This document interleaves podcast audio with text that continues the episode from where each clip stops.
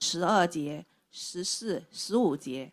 所以你们祷告要这样说：我们在天上的父，愿人都尊你的名为圣，愿你的国降临，愿你的旨意行在地上，如同行在天上。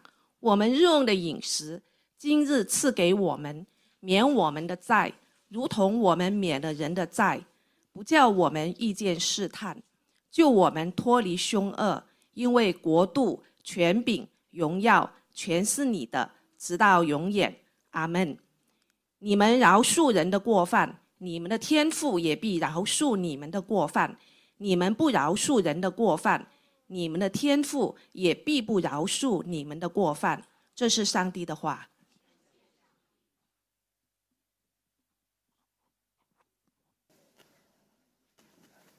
呃，各位线上线下的朋友们，主日平安。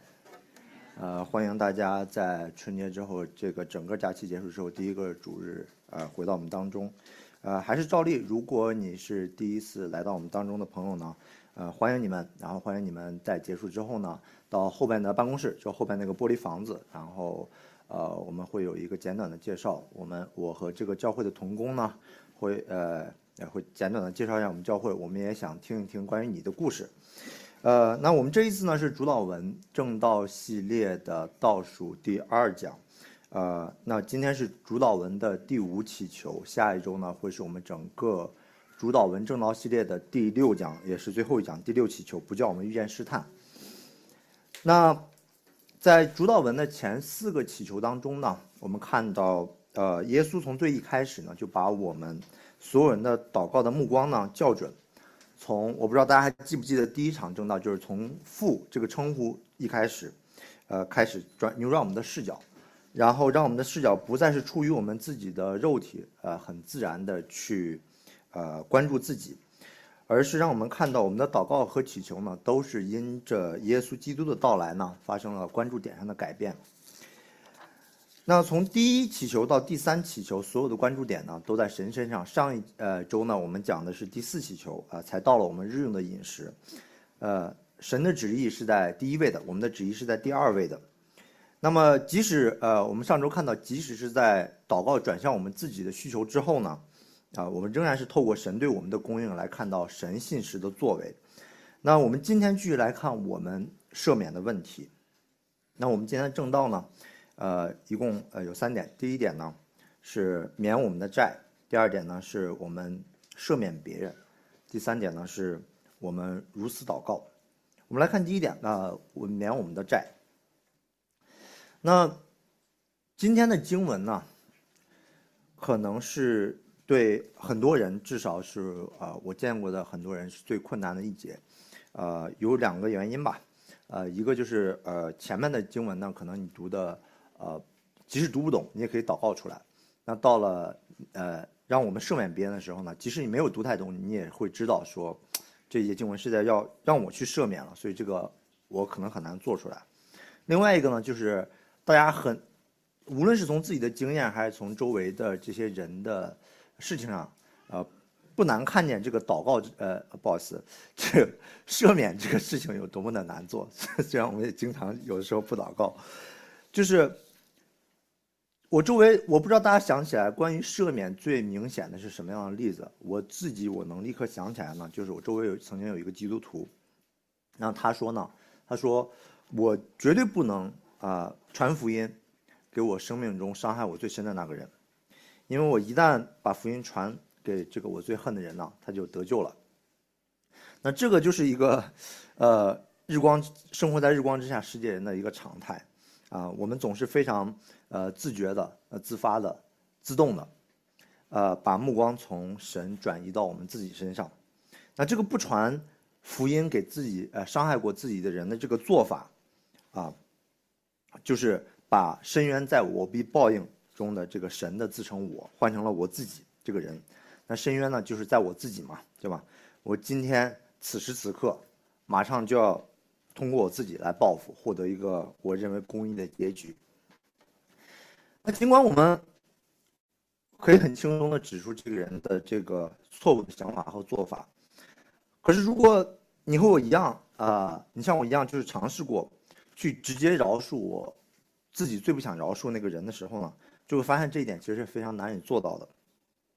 所以呢，我们需要回到马太福音的语境中，重新让主导文去校准我们的想法，校准我们的祷告，校准我们的行动。我们首先来看，呃，经文中的饶恕与被饶恕。那无论是读马太福音的。五章的天国八福，我们之前讲过的，还是今天马太福音六章的主导文。我们很快的把，呃，祷告的呃这个对象就焦聚在我们自己身上。而经文首先校准呢，就是我们每个人的视角，把我们的视角从第一人称单数我，变成一个第一人称复数我们，是免我们的债。那尽管在前几周的正道中呢，我呃已经说过我们这个事情到底代表什么事情，但是所以我会今天讲一些不同的事情。那今天我强调这里有两个不同的点啊，我关于我们有两个不同的点。我们来看这两个不同的点是什么？那第一个，第一个它关于这个我们这个人称代词非常特殊的点呢，是主导文呢，是耶稣教导他的门徒，也是教导我们一个。个人性的祷告，对吗？我们每个人都当如此祷告。那在一个个人性的祷告中，祷告的主体却变成了复数。那就是让每个人祷告，应该是如果是每一个个人的祷告，应该是我怎么怎么样，而不应该是我们。但是在这里，他在一个个人性的祷告中变成了复数我们。那人称的变化呢？不是。在这里有一个特异人称的变化，并不是让它变得分量更重，呃，不是让我们祷告更容易垂听。什么意思呢？比如说，去年嘛，去年经济形势比较难，嗯，我一个人，我现在很缺钱，好比，那我去跟神祷告说，呃，主啊，我需要钱，呃，结果呢，哎，去年经济就是很难嘛，那你就没有挣到钱，怎么办呢？那我一个人祷告，神听不见啊，于是我祷告说，神啊，我们教会所有人都缺钱，我们都缺钱。这下你总该听见了吧？那这个心呃这个心态呢，我们前几周有讲过，这个是呃巴利先知拜假神的心态，呃也可以是我们用来道德绑架别人的心态，却唯独不是主导文这里要让我们校准的心态。那我们首先来看今天的经文，免我们的债。那如果不加注意的话，我们直接读免我们的债，因为这里出现了我们嘛，出现了一个人称代词，所以我们会。自然的、直接的把这句话的主语当成是我们，对吧？我们出现了，所以这句话主语是我们。啊，不，这句经文的主语甚至不是我们，经文的主语是神。那神只不过是在这里作为呃主语，呃，因为圣经的习惯，呃，被省略了，所以是神免了我们的债。那下面呢？经文紧接着下面就是免，呃，免这个字和免免和债联系在一起嘛？那在原文中实际上是两个词，但是中文就是免债两个，但这其实是两个字。那免这个字在这里用到的是，大家因为各种职业职业的背景，你可能立刻读出来，就是在这里用的是一个呃律法的用语，免在这里指的是免除律法上的后果。律法，你违背律法造成的后果，或者是呃，你违背律法造成了一个道德的责任。那当读到律法的时候，我们要想到什么？我们我们读到律法的时候，当圣经中的律法，我们一定要想到《申命记》，一定要想到《申命记》这句话。呃，这句经呃，这在这里说免债的时候，实际上是在影射《申命记》的第十五章二节。我给大家念一下《申命记》十五章二节：豁免的定例乃是这样。凡债主所要把所借给邻舍的豁免了，不可向邻舍和弟兄追讨，因为耶和华的豁免年已经宣告了。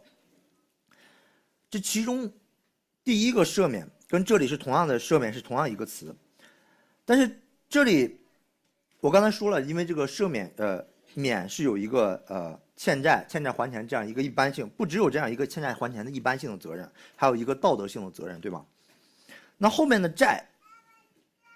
无论在这里，还是对照路加福音的十一章四节，还有包括我们今天后面要说的经文十四，呃，马太福音六章十四、十五节的过犯，其实在这里都是可以翻译成罪，啊，都是它其实都是在指代罪。那所以在这里十二节经文连起来就是神赦免我们的罪债，并且不但事实上免除了罪债的代价，呃，良心上、道德上也解除了我们的负担。啊，如果你说德语，其实这个话其实非常好理解。呃，为什么欠债，欠债主免你的债呢？呃，不单单是钱的问题，而且还能免除你良心上的负担。啊，因为德语里的“你欠债了”和“你有罪了”，呃，这是一句话，欠债就是一个灵魂的问题。那解释完“免”和“债”两个字，这个时候再来看第一个“我们”。那就算神免除了罪债，对吧？神免除了我们每个人的罪债，为什么不是？用我来祷告，而是我们，对吧？神真实的免除了犯罪的人的债，那为什么不是用我，而用我们，用一个集体的代称？那让我们回到一年前，让我们回到一年前，这个系列刚开始的时候呢，马太福音在一开始的时候，一章一节说到亚伯拉罕的后裔，大卫的子孙，耶稣基督的家谱，这一章一节。那第一节呢？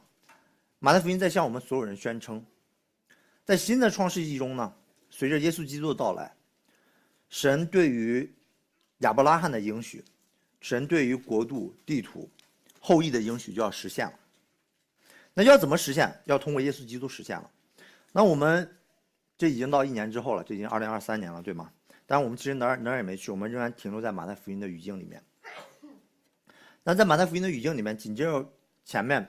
在第三章之后啊，第二、第三章之后，呃，耶稣出生，然后之后是施洗约翰为约翰，呃，施洗约翰为耶稣施洗。那耶稣呢，首先通过了两个试炼。第一个试炼呢，是水的审判。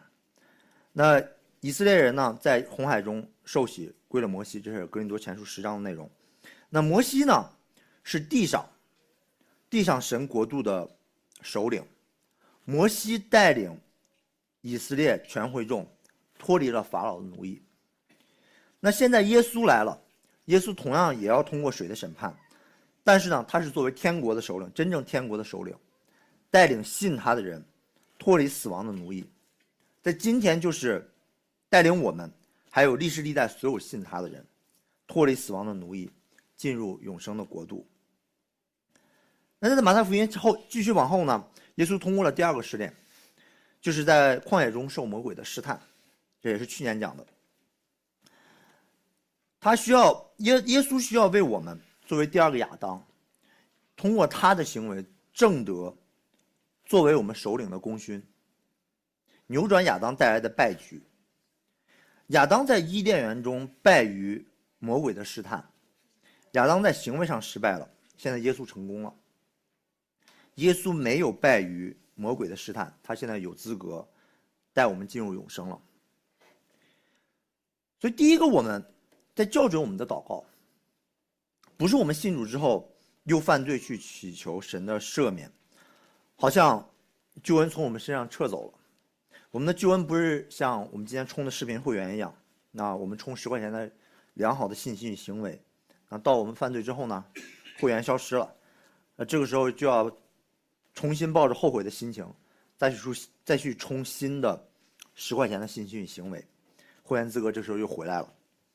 呃，如果好像没有不赶紧充会员，就没有会员资格了，不是这样的。第一个，我们是耶稣拯救的所有人，这些人，他们通过相信耶稣为他们活出完美的异形，和耶稣。在十字架上为他们的罪付出代价，进入永生的国度，成为这个永生国度中的居民。而我们今天相信耶稣，同样也是这个国度中的居民。所有这个国度中的居民，相信的是同一位神，处在同一个国度当中。这就是为什么每一个不同的人，却可以用同一个我们。做同一个祷告，那所以是神赦免了我们的罪债，是耶稣被他国度中所有的国民挣得了救恩。那第二个特殊的点呢，还是关于这个代词“我们”在于我们身份的转变。那十二节后半句呢，说，如同我们免了人的债。那这个连接词可能呃很多人在读的时候呃感觉是很困难，很困难去理解这个连接这个如同，如同这个连接词呢在这里其实是可以翻译成，比如呃是好像，这个连接词在这里呢，并不表示时间的先后联系或者是一种因果性，就是说我们需要先饶恕别人。才有可能获得救恩，神才会饶恕我们进一步，而不是这样的。好像就是英文里的 as，就是这里细抠的意思，就是说，我我们之所以有原因这么去做，是因为神的作为给了我们原因这么去做。那这里免了人的债，这里原文字面的意思是说赦免了欠债的人。那这里欠债的人的意思呢？和十二节前半句的债是一样，都是指罪，但是后半句的这里的我们到这时候，身份已经发生了完全的改变。那十二节的前半句免了我们的债，是我们还在做罪人的时候，耶稣替我们守律法，耶稣替我们受难。那时的我们是欠债的，我们欠的债，欠下罪债。十二节的后半句，当我们饶恕别人过犯的时候，我们已经不再负债，我们是别人开始欠我们的债了。我们那个时候已经不再欠神的债，而是别人欠我们的债了。那让我们回到刚才我提过的《生命记》十五章二节的经文。当门徒听到耶稣这么教导主导文的时候，他们也立刻想到这句经文。那他会他们会首先想到什么呢？门徒听到了耶稣的教导，想到了旧约律法的教导，他会首先立刻会想到说：“是的，律法本身确实是这么教导的。”但紧接着他就会想说：“那么我们能不能不这么做，对吧？我们能不能不赦免？”啊，答案是当然不能了，因为十二节十二呃《申命记》十二章五节要求了，那你自己的自己有财富。就指当时那些有钱的人，当时有钱人主要还不是说像我们今天一样多少呃，就是这种银行的资产，当时没没银行，就是当时主要有钱的人或者有财富的人，都是有这些，呃，有地有土产的人，对，那赦免别人的债务呢，让让这些有这些呃土产的人去赦免别人的债务，那他们就会想说，呃，我自己凭本事挣的钱，凭别人为什么可以？欠我的钱不还呢，或者欠我的东西不还呢，就是凭我自己本事挣的。但是，甚至在旧约律法本身的语境当中，告诉我们事实并不是像他们自己以自己为中心所想的这样的一个现实。神明记的律法告诉我们一个截然相反的事实是什么呢？我给大家念两处经文，都是在申命记，在第一处是在申命记的六章十到十一节。耶和华你的神领你向他呃呃领他向你列呃列祖亚伯拉罕以撒雅各启示应许给你的地，那里有诚意又大又美，非你所建造的；有房屋装满各样美物，非你所装满的；有凿成的水井，非你所凿成的；还有葡萄园、橄榄园，非你所栽种的。你吃了而且饱足。那这是第一段，经文就告诉我们，这个。神给他的应许到底这些东西是从哪来的？还有第二处，还是在《申命记》的第十三章，呃呃，十一十一章十三到十五节。你们若留意听从我今日所吩咐的诫命，爱耶和华你们的神，尽心尽性侍奉他，他必按时降秋雨春雨在你们的地上，使你们可以收藏五谷、新酒和油，也必使你吃得饱足，并使田野为你的牲畜牲畜长草。所以，所有这些。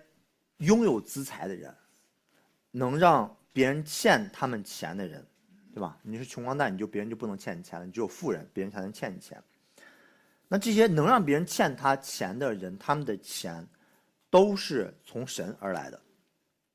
当然，神在这里也并没有直接让他们，让我们在豁免年来临之前就把债立刻免掉。在豁免年来临之前。他们就在日光之下照常生活，在神的豁免年来临之时，他们就需要把赦免别人的债，因为他们自己所有的资财从最一开始就是从神来的，所以在神的豁免年来临的时候，他们就要赦免别人的债。所以神在旧约凭着律法教育他的子民，到了新约这里，就完全显明出这律法的功用。那基督徒的赦免就如同律法中的赦免年一样，呃呃，律法中豁免年的赦免一样，是因着神先救了我们，我们借着与基督的联合，活出天国子民的样式。所以，从第一个接受了神救赎的我们，到了第二个我们的时候，是不再欠债的我们，是可以开始去赦免别人的我们。第二个我们的赦免，是一个有根基的赦免，是来自于神的赦免。这样的赦免呢，也是我们作为。天国子民身份的彰显。我们看到神把我们个人的视角变成了一个集体的视角，把专注于我们个人行为的视角转向了神，关注神作为的视角，并且通过这样一个视角的转换，让我们看到我们的赦免不是我们去挣得神的赦免，而是我们作为天国子民身份的体现。所以接下来我们一起来看，我们如何在现实中具体的赦免、具体的彰显我们的身份。我们来看第二点，我们赦免别人。那既然我们是作为一个得救的群体，是在同一个救恩的国度当中，那么我们就从我们作为一个整体内外两面看，我们如何彰显这个赦免。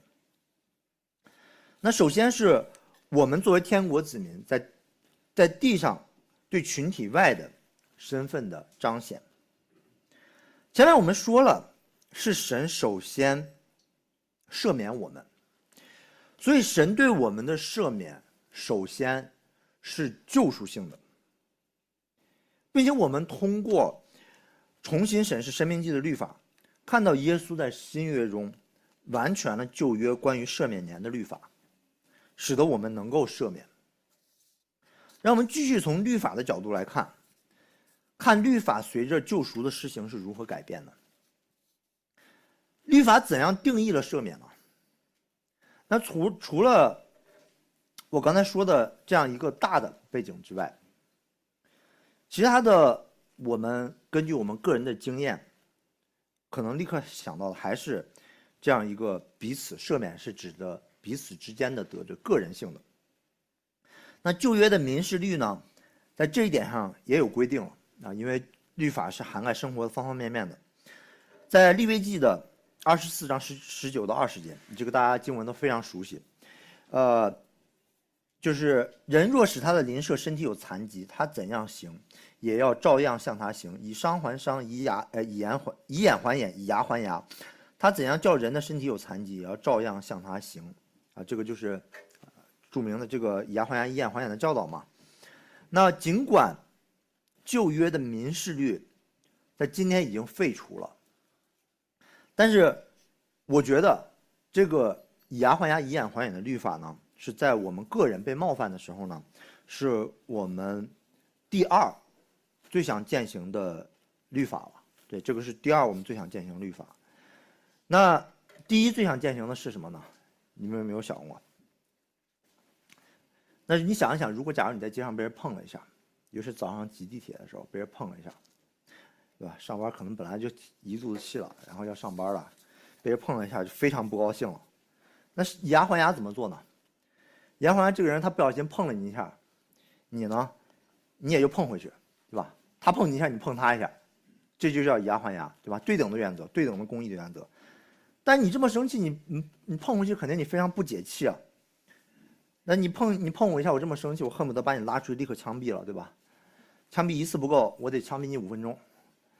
所以我们第一想践行的律法呢，其实就是神吩咐以色列人对外邦人的作为。啊，因为这个这种做法呢，在旧约的律法中并没有一个一句话的经文去概括，我只能是节选了几段非常短的经文，为大家呃展示一下这个呃神怎么样吩咐旧约的以色列人去对待外邦人的。一共一共有呃五处经文，我给大家念一下啊，四处呃四处经文。这个第一个是在申命记的三章三节。于是耶和华我们的神也将巴山王鄂和他的众民交在了我们手中，我们杀了他们，没有留下一个。啊，这个是以色列人进耶利哥的时候，呃呃呃，啊不是啊，这个不是以色列，这个是申命记的那个呃序序言的部分。啊，第二个呢是在呃以色列进耶利哥呃进耶利哥的时候，那进迦南地过耶利哥的时候，呃，在约书亚记的六章是二十到二十一节。于是百姓呼喊，祭司也吹角，百姓听见角声，便大声呼喊，城墙就塌陷。百姓便上去进城，个人往前直上，将城夺取，又将城中所有的不拘男女老少、牛羊和驴都用刀杀尽。啊，后面就是在约书亚记的八章二十四节啊，这个是有些人最喜欢的这个约会的这个这一段经文，不知道为什么。这个我八章二十四节，以色列人在田间和旷野杀尽所追赶一切爱城的居民，爱城人倒在刀下，直到灭尽。以色列人众人就回到爱城，用刀杀了城中的人。呃，最后一个呢是在士师记，士师记最一开始一章十七节。一章十七节，犹大和他哥哥西缅同去，击杀了住洗法的迦南人，将城进行毁灭。啊，我在这里不能为大家穷举所有的旧约的经文，要不然今天我们正道就讲不完了。但是这个意思很明显，旧约在这里所有在我们在整个旧约向我们展示了一个非常清晰的原则。就在旧约第一，你作为一个以色列人，就是作为以色列人，或者是就是神救赎的集体，神赦免的集体，他们向外面对当面对没有被神赦免的外邦人的时候，就只有一个方法，就直接全杀了，非常简单直接。如果你作为一个旧约的以色列人，你是没有办法跟外边人和解的，更不要提赦免。那外邦人同样的也没有办法接受神的救恩，变成以色列人，那这个就是两头堵了。那第二呢，更重要的是，我前面尽管开玩笑说要枪毙五分钟，但是这些经文不是我瞎选的啊，给大家说这么多他们呃杀灭别的国的人，好像这个就真的只是单纯的生气，火烧脑门要报复别人了，不是这样的。我前面说了。是神拯救了一群人，在一个国度里面，所以这些以色列人的活动是以这个集体，是以这个国度为单位的。这里头从来没有一个人出，我刚刚读经并没有他们一个是个人性的出去做这些事情。那前面从生命记到约书亚记，再到士师记，这是我选取经文的顺序，发现没有？他们一路杀，为什么要杀人？因为一路杀就是一一路就是以色列国度的扩张。他们要进迦南地，就只能一路杀进去，外邦人都得死。所以，在旧约的时候，以色列的扩张就是神国度的扩张，而这个时候在旧约，神国度的扩张就是物理意义上的，就是以地理上的疆界。为标准的，就如同现在世上任何一个地上的国家一样，旧约的以色列人的国度观念，就是地上的国度。而当耶稣在地上说，神赦免了他国度的居民，就像他国度中的居民饶恕了别人一样的时候，这对门徒来说是一件。新的事情，因为旧的神的国度对外是没有赦免的。用我们今天的话来说，你可能觉得很绕口，文绉绉。用我们今天的话来说，就是他们其实是没办法给外邦人传福音的，发现没有？那现在呢？因为这个新的事情发生了，现在他们需要对外需要传福音了，变成，就是神凭着耶稣基督正德的公义，去赦免。所有相信着工作人的消息，所以随着耶稣基督的到来，旧约的律法被实现、被满足，就是神国度中的国民可以去对外赦免别人，去传神借着耶稣基督的血拆毁了外邦人与犹太人区别的福音，让所有原本凭着血统无法进入神救赎国度的外邦人，同样也可以。继承神国的产业。门徒在此刻，在马太福音六章这里，此刻当然只是觉得新，但是他在这里这个时候，大家还没有完全 get 到，因为直到耶稣在马太福音的结尾，对门徒把这个新的神国的景象完全的展示出来，就在马太福音的二十八章十九节，马太福音的结尾，耶稣对着他门徒说：“所以你们要去，使万民做我的门徒。”奉父子圣灵的名给他们施洗，所以神国度的扩张，在耶稣实现了律法之后，不是物理性质的扩张，而是话语的广传。当门徒听到这个赦免的祷告的时候，重新校准了他们的心思意念，让他们能够看到。传神人和好的福音，是赦免的表现。而且更重要的是，当他们后面真正明白这个事情的时候，他们的国度观念也得到了更新。神的国，在耶稣第一次来到耶稣第二次来之间，是不再以物理形式存在的国度，而是以。超自然的形式存在的国度，就是神的福音传到哪里，哪里就是神的国度。那说完这些呢，我们再回到我们今天的经文，回到马太福音的第六章的十四到十五节，我们今天呃要看的经文的后呃后边那一段。那这里的意思呢，很容易读明白，十四十五。两节用了一样的结构，就是你们饶恕人，天父饶恕你们；你们不饶恕人，天父不饶恕你们。你们的饶恕或者不饶恕呢，在这里就是十四 A 和十五 A。那天父对我们的这个饶恕和不饶恕呢，就是十四 B 和十五 B。那十四 A 和十五 A 中出现的过犯，都是别的人对于我们也作为人犯的罪，就是人对人犯的罪。那十四十四 B 和十五 B 的过犯呢，都是我们作为人对神犯的罪。这两短短的两节呢，用了四个过犯，分成了两个意思。那我们带着被更新的国度观念再来看这两个过犯是什么呢？是一群被神放入他救赎国度的人，一定一定会活出他们所在国度的样式。这些人因为已经在神的国度当中，他们就一定会去传神与人和好的福音。是天父饶恕了他们的过犯，他们去传神饶恕人的福音，并且活出饶恕的样式。这些的行为是他们身份的证明，而不是进入神国度的入场券。那同样的道理，一群没有在神救赎国度当中的人，他们一定没有被神赦免，所以他们以自然也就活不出被赦免的样式。他们作为一个集体，活出没有被神饶恕的样式，是他们没有在神救赎国度中的证明。那当我们的国度观念被更新之后，我们看到十二节中的免除罪债。十四、十五节的饶恕，饶恕过犯，首先是一个救赎性的、历史性的、群体性的、盟约性的。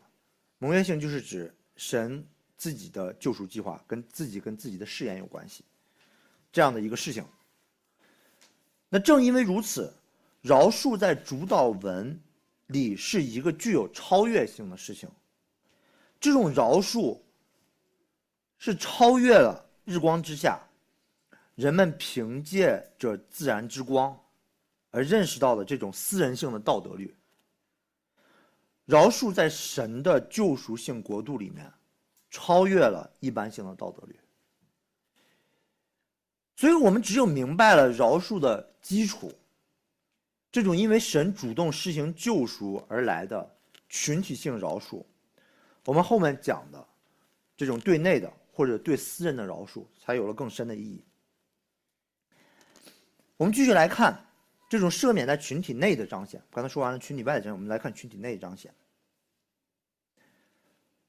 我们之所以会持续的去只追求这种个人性的赦免呢，很大程度上是跟我们个人的经验是密切相关的。那当我们被冒犯的时候，那以牙还牙、以眼还眼呢的报复呢是基本款，那报复七倍呢，或者七十七倍呢，更是我们心中的常态。那让经文来继续校准我们在群体内的彰显，人对人的赦免。那这个事情首先出现，并不是出现在这里，还是回到马太大的语境里。它是第一次出现在在马太福音的语境里面，出现在第五章，在天国八福中，是我们去年去年十一月讲的。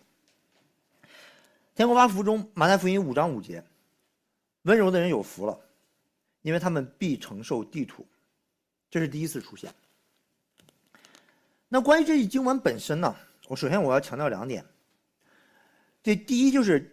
这里的经文顺序呢，和逻辑顺序是反着来的。什么意思呢？就是说，因为他们必承受地图，因为这个“因为”这个连接词在逻辑上它是在前的，然后才是温柔的人有福了。所以逻呃逻温柔的有人有福了，在逻辑上在后的。所以如果你从逻辑顺序上去读这个经文，经文应该是，因为他们必承受地图，所以温柔的人有福了。必承受地土，说的是将来、未来会成就的事。承受地土的意思就是继承神国度中的产业。从逻辑上的前半句，这些人就是这些温柔的人，就是将来必会继承神国中的产业。那后半句呢，就是我在这里要强调第二点。第二点温，第二点说温柔的人有福了。温柔原文里这个词。嗯，确实可以翻译成温柔，但是如果你用现在的中文去说的话，应该更翻译成柔弱的意思。那这里在这这里呢，在呃天国八福中，它这里其实在回应诗篇三十六章十一节的景象，就是不容骄傲人的脚践踏我，不容凶恶人的手赶逐我。所以这个柔弱是一种被别人的罪压伤的景象，就是。骄傲人的践踏，凶恶人的驱驱逐，所以这两句连起来，就是将来必会完全继承神国中产业的人，现在是被别人的罪压伤的状态，被其他的骄傲人践踏，被其他的凶恶人驱逐，所以我们现在会一直体会到。无论是在教会里，还是在教会外，被其他的人罪所伤，越是有关系的人，啊，如果你信主时间长，你就越能体会到，尤其是在教会里，我们对彼此的罪，总是能犯的更深一点。毕竟，楼下全家便利店的小哥跟你关系不大。你们之间也不太可能发生那种，呃，彼此之间刻骨铭心的伤害或者冒犯，对吗？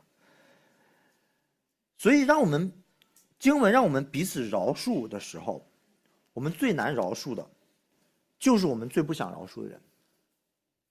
但是，经文首先给了我们一个提醒，正是在这样的饶恕和被饶恕的关系中，证明了这饶恕和被饶恕的光，呃，双方。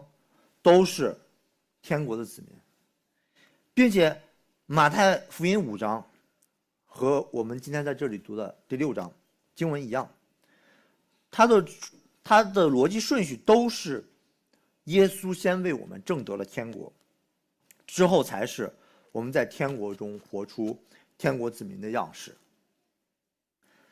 在我们完全得荣耀之前，我们会继续被彼此的罪压伤，进而继续彼此饶恕。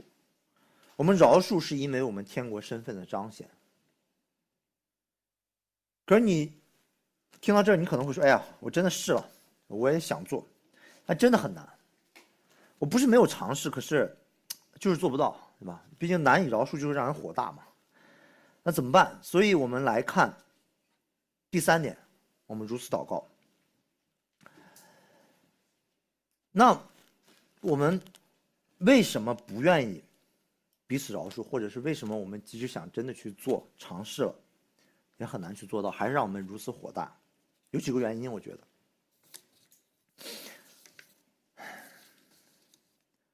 那大家一般周中都要工作，是吧？或者做一些其他的什么？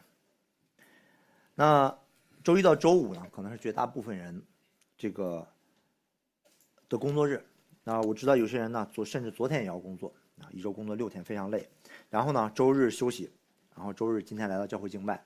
对吧？你今天来到这里，就证明你没有在上班。那我们的工作和生活，大家有没有想过？作为一个基督徒，我们的工作生活从绝大部分时间，从外表上看，其实是和世界上其他人一样的。你们有没有想过？我们我们每天在干什么？我们每天在写一样的代码，对不对？你不能写被赎回的代码，你写的还是一般的代码，对吗？见的是一样的客户，对吧？领的是一样的工资，是吧？公司给你发的账户都是一样的银行，对吧？然后等会儿呢，我们聚会结束之后呢，我们要一起去吃一样的饭，对吧？付一样的钱，对吧？我们付的都是这个国家的法定货币、流通货币，不是基督徒专有的钱，对吧？那是而且呢？只要活在这个旧造的世界上，就是这个挪亚之后的世界，人就是要遵从这个世界的法则。什么法则？就是做的人才能得到回报，对吧？你发工资，你之所以能有工资，是因为你干活，老板才给你发工资，对吧？不太可能你天天不上班，老板给你发。如果你有这种事儿，麻烦请告诉我，我愿意去，好吧？那所以。这个旧造的世界的法则是什么样的法则？旧造的世界的法则就是一个行为的法则。那同样的，只要活在这个旧造的世界，那这里面住的人，这个旧造的世界里面住的人，他的行为模式也是一致的。尤其是在犯罪的方面。那古今中外，你大家都很大了，对吧？也看过很多的故事，亲身经历过很多古今中外。不同的这种不同背景出生的人，不同时间下的人，不同空间下的人，不同文化上的人，不同呃肤色的人，不同讲不同语言的人，呃，甚至啊这个不同性别的人等等，所有的这些所有的这些因素的不同，都不能阻止所有在旧的创造中的人犯这么多的不同却犯同一样的罪，对吗？具体到。被他人冒犯之后，以牙还牙是必须的选项。我们在各种背景的历史中，都能找到心胸狭隘的男人，或者睚眦必报的女人，这都很容易找到。所以你发现没有？旧的创造是辖裹着所有的生活在里面的人的，遵守一样的生存法则，就是行为的法则。然后去犯一样的罪。更重要的是呢，只要活在里面，只要活在这个旧造世界里面，你一定就没有恩典的。我说到这儿，这个旧造世界一定没有恩典。你可能，如果你上周来了，你可能想到了，啊，我们上周的正道，啊，你说这个那神供应算我们算什么？我们上周刚讲了供应我们日用的饮食嘛，那那不算恩典嘛？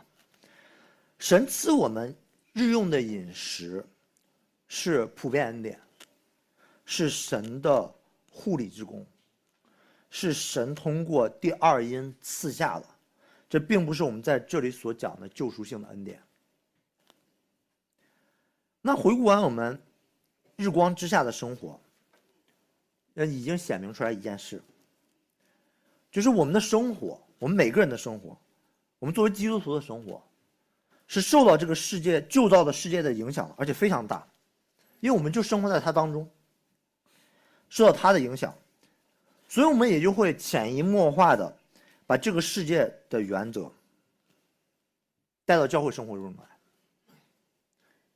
那旧造的人是没有恩典的，生活完全生活在旧造当中的人是没有恩典的。那旧造的世界也没有恩典，对吧？周一到周五的工作没有恩典，对吧？那我们又没有，所以我们到了教会过教会生活的时候，就会用没有恩典的原则去回应别人的罪，就是以牙还牙。所以我们一定会感到困惑，这就是为什么我们一定会感到困惑。践行饶恕别人的时候，我们就一定感到困惑，因为我们唯一习惯习得的行为的方式，现在不能这么做了。原来一直这么做，现在你进入了一个新造国度，你就不能这么做了，所以你会感到困困难、困惑，这就是我们的现实。但是同时，经文也给了我们另一个现实，就是因为耶稣基督历史性、事实性的工作，我们被放，我们就被放在他的国度当中了。这个国度的现实就是新的创造。那新的创造有很多属性，但在这里首当其冲的就是恩典。我们只有因为通过相信耶稣基督，才能够亲自品尝到恩典的滋味是什么。我们只有亲自体会到了，在这个旧的创造中完全不存在的东西，就是恩典，才能开始向其他人展示这个在旧造的世界中完全不存在的特质。就是从恩典而来的完全的饶恕，所以我们第一要向神祷告的是，求神提醒我们新的身份，提醒我们通过耶稣基督的工作，已经可以开始活出新的创造的样式，去开始饶恕别人。那我刚才说了，在旧的。创造中的人有共性，对吗？这么多因素不影响他们犯罪的共性，他们共享同样的特质，遵守同样的原则，即使在不同的时间空间下，他们仍然保持着一致性。那么，所有在新的创造中的人，同样也是如此。我们回看历史上诸多的圣徒。他们生命的改变，他们行为的改变，不是一朝一夕成就的。他们的行为的改变也是一个逐渐的过程。他们所有人都因着神的恩典，在他们的生命中开始走成圣的道路。我们当中可能也有很多人读了很多这种教会历史上这种属灵伟人的传记，啊，有时觉得他们离我离我们太过遥远了。那确实，但毕竟，呃，我们跟这些人之间出传就已经有传记的这些人之间，在这个世界上，是没有真正意义上位格性的相交的。那所以，神也通过圣经来体恤我们的软弱。在希伯来书第十三章，作者让我们通过我们所在的本地的教会的群体，去看神。在一个又一个不同的基督徒身上去做同样的工作，神通过恩典让所有的基督徒在得荣耀之前都要走成圣的道路。我们从基督徒真实的生活中看到，一个基督徒生命样式的转变，是神通过恩典长年累月的。在具体的生活中改变这些人的？所以在一个教会群体中，信主时间长的人可以回顾自己的生命历程，看自己是怎么样改变的；信主时间短的人，也可以通过这些信主时间长的人，可以看到神怎么样对不同的人做同样的工作。所有这些人都是因着。耶稣基督的救赎，开始有遵守律法的自由。尽管常常，他们遵守，不是完全的遵行，但是在这个世上，在成圣的过程当中，他们会逐渐活出真实的遵行的样式。所以，我们可以因此向神祷告，让神用恩典不断归正我们的行为和心思意念，使我们能够越来越多遵行律法，以恩典对待他人。那我们最后可能留下的遗憾，就是。尽管明白了真实的救恩，但同时也知道，我们在今生仍然不会获得完全的成就，我们不会在这个地上就行了完全。而且，哪怕我们今天是以末世的真实的方式来到神的宝座面前敬拜，却还是只能凭信心，而不能凭眼见。不能凭眼见去，现在完全体会到新造的滋味。我们在今天只能部分的体会到，但是今天却不是那个缺憾的日子。我们今天正道结束之后呢，会一起庆祝圣餐。我们通过圣餐，不但是盼望在新天新地中参加羔羊喜宴的日子。更重要的是，如果你想知道耶稣基督带来的新的创造是什么滋味，那就来到主的桌前领主的餐。等我们要领的餐中的饼和酒，就是有形的话语，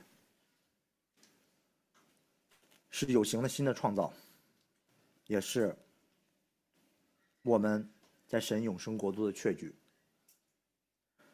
所以我们最后一个祷告，就求神用新造的滋味和全能，常常更新我们的心，维持住我们的盼望，直到新天新地。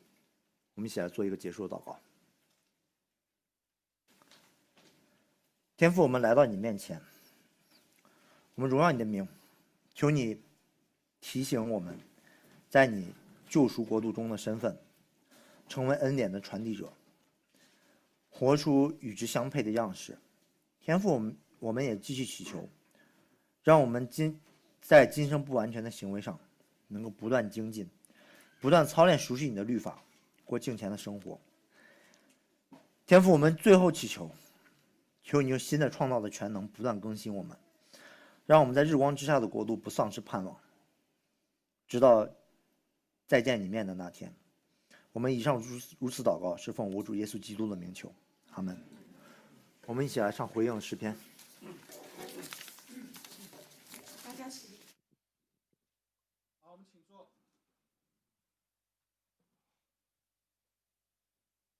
如果当中还有不幸的，呃，请你暂时不要给我们领送圣餐。那这里有暂时不领圣餐之人祷告，啊，欢迎你用祷告上与我们同在。那我们现在是一个对圣餐还是一样，我们先一个短讲的环节。那我觉得在新的，至少我新了来到这里主持圣餐，好，二零二三年，我们还是用神的话来鼓励、来安慰我们，尤其在领受圣餐上。所以我想了很久，还是决定以约翰福音第六章。虽然约翰福音第六章严格来讲不是直接教导圣餐的班例。约翰福音第六章是实实在在的福音的经文，就是教导为什么要信靠耶稣而得永生。所以得永生是单单的耶稣基督，而不是圣餐。意思就是说，不是你吃圣餐了得永生，哈，而是约翰福音第六章强调的是，单单是信靠耶稣基督得永生。然，这里确实有教导，能够帮助我们。今天用什么样的信心去领受这圣餐？所以时间关系，我也就短讲性的分享。约翰福音第六章，我们就从三十节开始。他们又说：“你行什么神迹，叫我们看见就信你？到底做什么事呢？”这个是延续前半段的故事，就是耶稣神迹性的喂饱五千人，五饼二鱼。让这些一群人持续的要求神迹，再多给我们看，再多给我们看，再多给我们看，这个就是后来罗马呃保罗所说的，好，犹太人喜欢求神迹，好，犹太人喜欢求神迹，你你证明给我看你是神，证明还是从神来的，好，然而这个也是对我们第一个大的提醒，我们今天信靠耶稣基督，我们今天来到教会，不是求神迹。当然你会说，哎，我当然没有求神迹的，我没有像古人那么傻。好，然而我们今天也有现代人求神迹的方式是什么？哦，你一定要保守我。我这个不求这个发财，可是工作至少稳定，可以吧？这要求不过分吧？啊，我不求发财，可是偶尔加加薪，可以吧？啊，做了几年，偶尔升升职也可以吧？啊，我不求这个长命百岁，可是身体。健康可以吧？好，小感冒我可以接受。好，大病就免了，神了。好，拜托拜托。好，这个我我不求怎么样，和家里尽量和谐点。好，孩子听话点，这个夫妻少吵点。好，好像是我们有没有把信仰当成不断的是神？你可以给我什么？你可以给我什么？你可以给我什么？那你给我了，我就可以更加信你了。你给我了，哎，我的奉献。可以更更有信心奉献了，甚至再加多，这都没问题。好，你给我了，好，我心里就觉得更踏实了。好，这个是我们现代人求神迹。这个跟我们去庙里拜拜有什么两样？记得以前长辈小时候常带我去拜这个拜那个，通常好像都是为我的考试满分祷告啊，这个敬拜烧烧香哈，然后会一直到别的庙，为什么？因为我考试永远不满分。好所以他就觉得这个庙没有用，我们换下一个庙。哎，这个庙好又没有用，再换下个庙。好，这个庙没有用，再换下个庙。好，有时候会不会也有这样的心态？哎，这个教会没用，好，我们换下个教会试试看。啊，我们不是今天来到主桌面前求神迹，啊，我们是倚靠神、仰望神，我们求的就是那生命之粮，啊，求的不是人，而是神。所以耶稣才强调，啊，这个三十二节，这粮不是摩西赐给你们的；三十三节，愿神的粮是天上降下来，赐生命给世界的，这才是我们关乎的。我们是天国的生命的一群人，而耶稣就是生命的粮。啊，然后三十七节，到我这里来的，我总不丢弃他。我相信我们过去几年都经历了很多。我相信过去几年，也许你的身心灵受到极大的创伤、跟迫害、跟伤害。我们突然对本来这里觉得还有点可信的地方，也许觉得不可信了。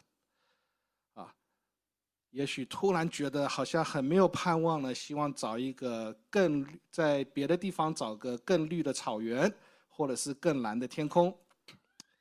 啊，然而我们要注意。我们的信仰，今天耶稣的话告诉我们：天国才是可信的，今世是永远会有败坏堕落，所以这也是耶稣教会一直鼓励我们不要建造今世，因为今世是流沙，是败坏过去中的。啊，我们为何还要坚持在这里兼顾它呢？这已经完全被罪所败坏，是无法。能够让你得到你想要的。我们真正的平安、喜乐、和平等等，是在天国永恒。当然，现在神也不撇弃我们，神也不会放弃我们。可是，我们的信心是神不管我们经历什么，神会不撇弃我们，不放弃我们，直到把我们接回到天家。这才是我们真正追求跟依靠的。当然，我们活在今世。还是要做今世的事，可是我们做今世的事，向往的目标是末世，而不是今世。今世的资源是帮助我活出天国的人样式，而不是本末倒置。所以犹太人还是听不懂，所以四十一节犹太人就私下议论他为什么是这样讲。好，可以说是至死不悟，什么意思？就是想用人的准则去衡量他的说法，这也是我们很大的提醒跟挑战。我们到底是用谁的准则去衡量神的话？犹太私下议论他说：“这个是谁？这不是约瑟的儿子吗？我们都认识他的家族啊，我们也认识他。他从小可能尿布等等我都见过。好，从小这个什么样，看他成长我们都见过。好，他凭什么讲这些话？当然今天摆到我们现代教会的议会，就是我们用我们今世的准则去衡量他。”你要透过我今世的准则、我的逻辑、我的理性、我的满足，我才衡量你好不好？啊，这个就是对我们最大的挑战。我们是要用天国神的话去领受、去追从，而不是用今世的准则，先要说服我，我再决定要不要信你；先要说服我，我再决定要不要跟从你。那这个是永远处理不完的，因为我们每一个人都有不同的准则，啊，光是我们彼此当中就处理不完了。啊，你有你的准则，他有他的准则，他有他的准则，他有他的要求，啊，我们是一起服从在神的准则之下，啊，所以简单来讲，神为什么会这几年让我们经历那么多的身心灵的苦楚，我也不知道。我看不到永恒，就好像神当初为什么是降待亚伯拉罕，为什么是降待以撒，为什么是降待雅各，为什么是降待大卫，让他先受了很多苦，然后才让他复兴？为什么是降待以色列国？然后今天为什么是降待我们教会？为什么是降代早期教会，让他们受了很多辛苦等等等等，受了很多苦，好像教会的历史就是一个苦难史。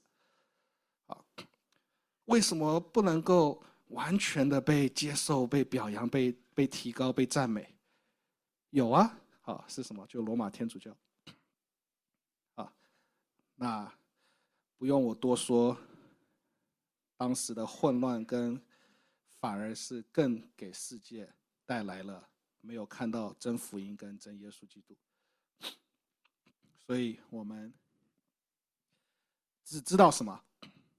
我们知道耶稣也跟我们同苦，因为我们是在他里面，他在我们里面。所以这里讲到生命的粮，这里耶稣讲到吃他的肉、喝他的血，直接讲到为什么是领受他的永生之道。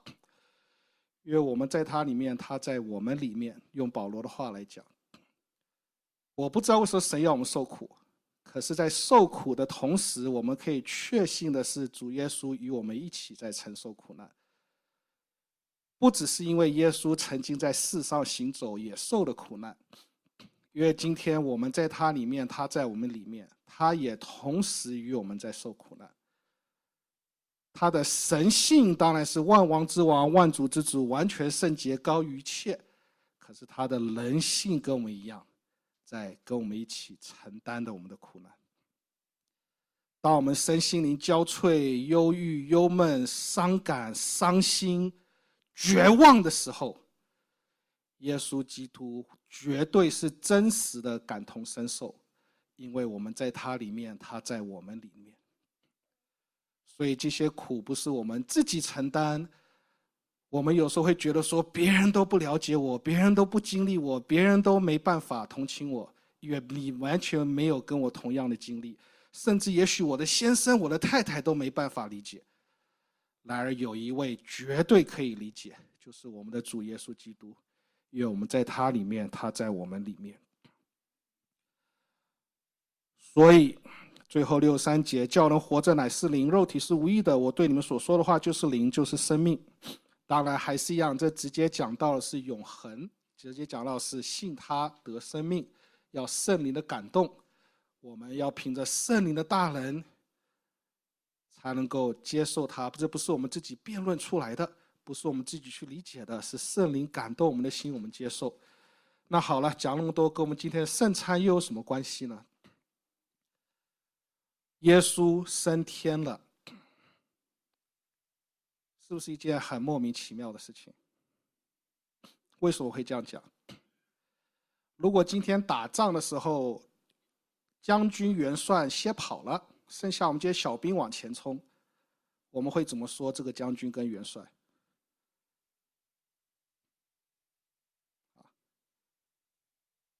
哎可是耶稣升天了可是我们留下来了。我们留在世上，我们还在打美好的仗，可是耶稣升天了。有时一开始我会想，有没有搞错？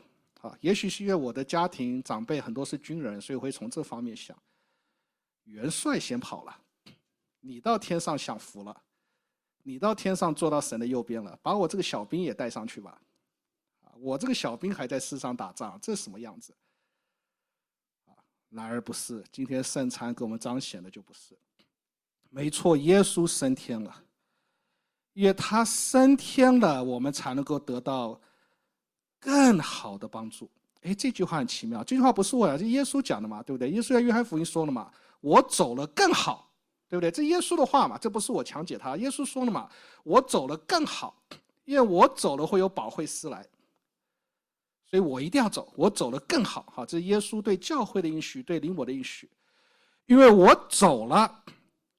每一个军队，我就亲自带头了。我不走了，我留在世上，我只能带一个军队。可是我走了，万世的教会我都可以带了。这才是为什么耶稣升天了。因为耶稣升天了，今天每个教会在吃主餐的时候，都实际的领受了基督的血跟肉。耶稣如果没有升天了，他的血跟肉还在世上行走。啊，他只能提供一个地方，他升天了，在圣灵的大能里面，他同时实在的与众教会所有他的圣洁的传福音军队同在，所以他升天了更好，是这个意思。保惠师来，因为圣灵的大能，我们确实都在他里面，他确实在我们里面，所以因为耶稣升天了。所以今天所有留在地上的福音大军，都是他亲自的带头冲锋陷阵、传福音、宣教职堂、挽回他的子民。所以他升天了，不但没有走，应该这样讲，他确实走了，可是实际上他更与所有他的子民同在，他更是同时成为众教会的元帅。同样呢，因为他升天了，我们确实今天领受他的身体跟血，不是因为这真的变成身体跟血，不是这样的迷信，而是因为圣灵的大能，我们在基督里面扎扎实实的领受他的身体跟血。属灵的用属灵的领受，肉体的用肉体的领受。你去肉体等一下聚会完，你吃汉堡、吃意大利面、吃什么？那是肉体的供养。我们灵命很奇妙的，也需要喂养。喂养就是神的话、神的福音。然而，在神的怜悯之下，还有实质的喂养，就是我们今天的主餐。所以，我们的圣餐不是只是一个纪念，是有实质的圣灵的大能之中，把我们给实质的耶稣的身体的帮助。我们确实就好像约翰福音第六章讲的。我们今天彰显了我们永生的生命，实质的吃了耶稣的身体，跟喝了他的血。可是我们是凭着信心在圣灵中实质的领受，所以是借着灵，我们灵命借着灵实质的领受，我们的肉体借着我们的口舌肉体的领受，我们来领受神的怜悯、神的救恩、神的恩典。好，请大家起立。